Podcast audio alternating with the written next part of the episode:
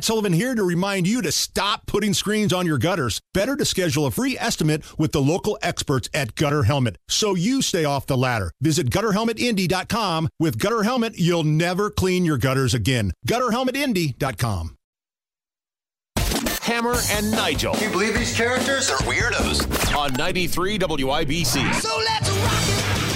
You know, Hammer, I feel like the thing with the midterms is it takes me back to 2020 when we went to bed after the uh, you know the election, the polls closed, and Trump would look like he was going to win, and then you woke up the next morning and like, nope, no, kind of like that's what uh, you know, you go to bed, you're thinking there's going to be a red tsunami, a red wave, and then you wake up the next morning and nope. No. And so, with that being said, it's been about a week.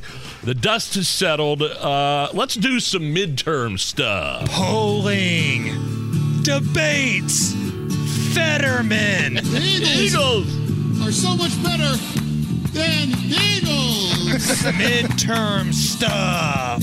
I'm going to be saying that all week long. Oh, uh, well, the Eagles are on Monday Night Football tonight, right? They're playing tonight, and they play the Colts coming up this Sunday.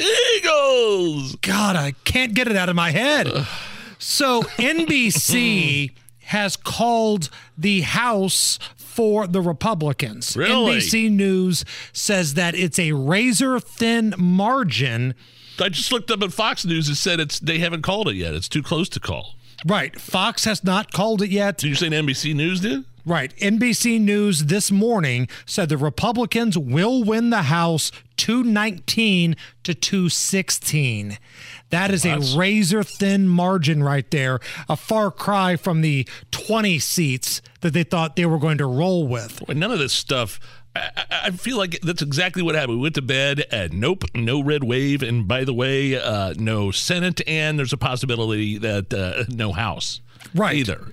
It's, um, uh, you know, I, I, think leading up to the midterms is what I, I, I saw the red wave coming because, like, I thought, like, all the polling numbers, people, candidates were uh, so close in the polls where they shouldn't have been close. You know, Republican candidates, Democrat, blue states and cities were doing so well in the polls and and and, and plus, uh, you know, just by uh, virtue of Joe Biden's uh, approval numbers down in the dumps would, would think would be an indictment uh, there for Democrats as a whole. But no, that's not the case. I, I think the days of a wave of any kind have come to an end because the way the states are structured now right? Well, There's really just a couple legit swing states. Florida, I think we'll agree, is a red state now. Pennsylvania is a blue state. Uh, really, it comes down to like Arizona, Wisconsin, and maybe Nevada, depending on what happens with Nevada, because they have a Republican governor, it looks like, but their senators went blue. Yeah. So the days of a wave of either color, I think, have come to an end. But still, this was a colossal letdown by the Republicans. Some bad Republican candidates. There was bad leadership and bad candidates. And here is Rick Scott. Well, here's here's what we saw. We saw that the Democrats weren't getting their votes out. We saw as we got closer, the polls got better. But here's what happened to us: election day, our voters didn't show up. We didn't get enough voters. It's a complete disappointment. I think we've got it. We got to, we got to re- reflect now. What didn't happen? I think we didn't have enough of a positive message. We said everything about how bad the Biden agenda was. They, it's bad. The Democrats are radical, but we have to have a plan of what we stand for. That was a senator from Florida, Rick Scott, right? Correct. who that was? Correct. Yeah, everything he said makes total sense.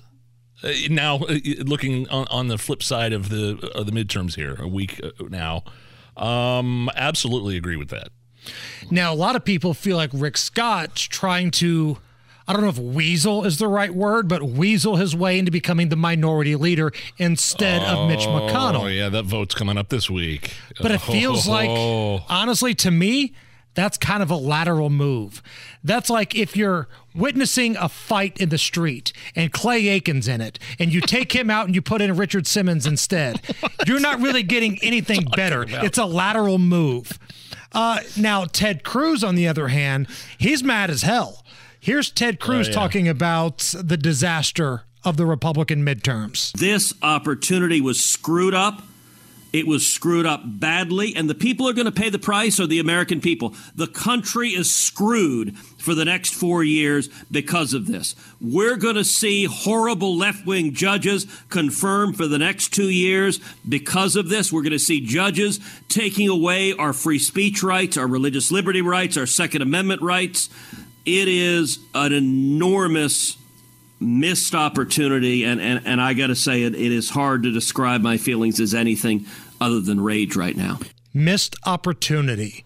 That sums it up right there because it's all right there for you. The crime numbers, the economy, the drugs, the border. But bad candidates and bad leadership led to this.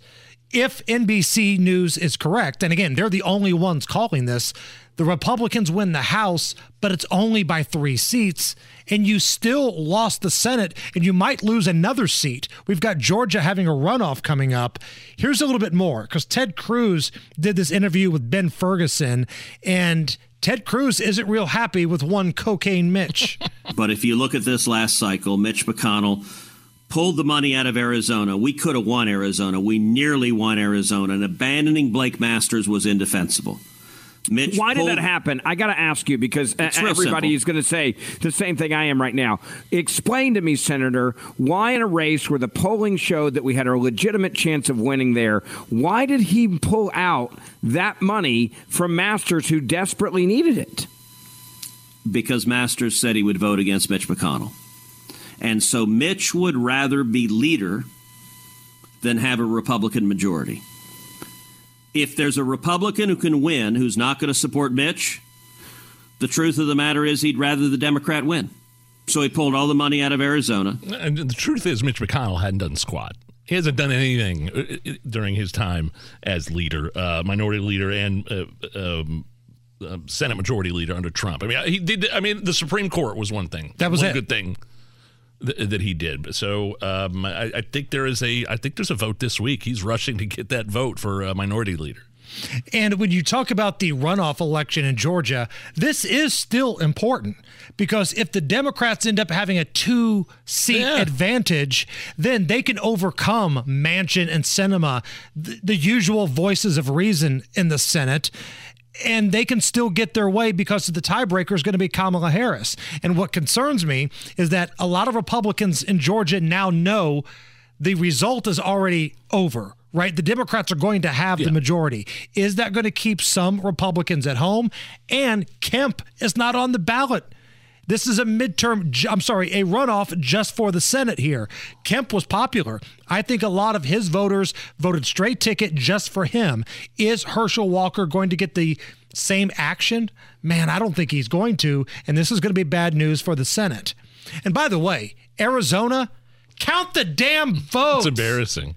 Come on. Think about this. A hurricane has gone through Florida. They have cleaned up the hurricane. A second one on the other side. They have well. fixed the roads. They have fixed the infrastructure, and we still haven't finished counting the votes in Arizona. We still don't know who the governor is. It's a dead heat. It was close again this morning. I think they said like 94, 95% of the vote is in. And the Democrat who's going up against Kari Lake, uh, the Republican, uh, Katie Hobbs, is the Secretary of State in Right. Arizona. Who's in charge? Charge of the elections. Horrible job. Count the damn She should have. votes. She should have recused herself when when she announced she was running for governor. So again, this Georgia Secretary of runoff, it's important, but I just got a bad feeling about this. It just feels like something isn't really going to go the Republicans' way here.